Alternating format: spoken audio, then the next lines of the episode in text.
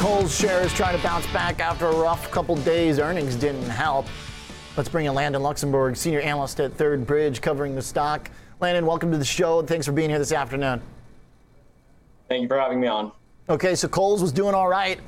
it was trying to hold in there for much of this year while the rest of the market was getting blasted, uh, but eventually it broke here. How come now? Uh, why did this thing finally cave?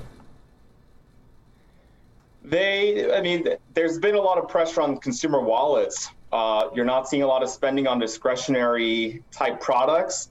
Uh, Kohl's assortment is mostly geared towards apparel uh, and again, more of the discretionary type goods versus a Walmart or a Target. So it's, you know, the writing was on the wall and it was just a matter of time to really see the full pressure of consumers uh, hit Kohl's. So if uh, Kohl's doesn't have a, uh, what is the buyout situation? What's going on here? I mean, is this ever going to happen? Uh, what? Right now, they have an, a pending offer from J.C. Penney. Uh, another, you know, another story there, but um, you know, some some there is some likelihood they're considering that that offer. Uh, some, you know, we've talked to some experts here at Third that have told us uh, some of the outcomes that could come from that sort of uh, combination. Uh, it's still an unknown whether or not uh, the Kohl's board would actually consider uh, a, a, buyout from J.C. Penney. So, is uh, what are the probabilities of this right now? What are the odds? It's really 50-50 here. Um, wow. There, there are there are a lot of opinions on it so far that don't necessarily favor a combination of the two businesses. I mean, both are struggling retailers. Uh, not sure if two wrongs will make a right here. Yeah, yeah, uh, I like that uh, phrasing. I mean, it's not like J.C. Penney is exactly uh, the golden goose of retail. Uh, so if uh, this is 50-50, if it's basically a coin flip, then what do we look for as investors or traders and the potential for them to fix their own problem? I'm, is there any sign of real meaningful change? Should they shut down some square footage, sell it off? Or uh, make a more drastic pivot to the e-commerce side, or is that just not possible in their business model?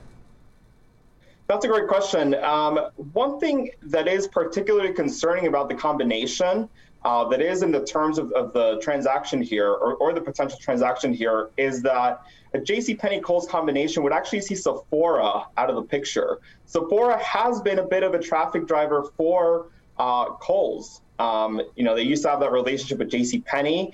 Uh, so the combination would see Sephora out. The Amazon relationship, not really sure what could happen there. But again, Amazon in the picture also, also again, a traffic driver. You walk, you have to walk through the store to be, be able to get to the Amazon return section. So again, people do tend to, to linger and, and shop around. I personally, you know, bought a bought a piece of chocolate on my way out making a return on the Amazon. You know, you're, you're, doing um, your part. Gonna take more than that, though. Doing my part, but um, again, that is one big concern that they would see the Sephora components out of the picture if it does happen. Uh, would they rebrand under two different banners if it happens? Very much so. Again, another uncertain. Would they benefit to leverage a JCPenney legacy brand? Also, another uncertain there. So again, uh, that is one big concern about the potential combination should it come to fruition. Okay. Uh, and uh, Landon, uh, if uh, let, us say these uh, the deal falls through, uh, what's kind of the baseline for Kohl's, or just the the company as it's as it stands? Do we expect it to have positive comp sales going forward? What is that kind of top line potential for the business over the next year?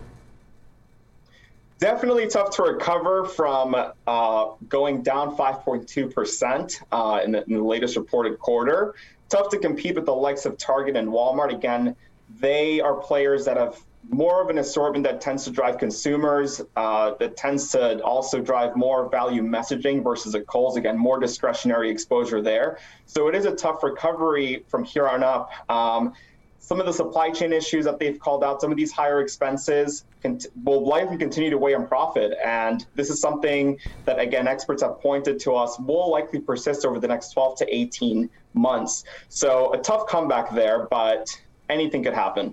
Okay. All right. Coin flip for a deal. Sounds like they need it. Sounds like they need an out right now. Uh, all right. Uh, negative comps, not good. Landon, thanks for the analysis. Thank you for having me on. You got. Landon Luxembourg joining us from Third Bridge.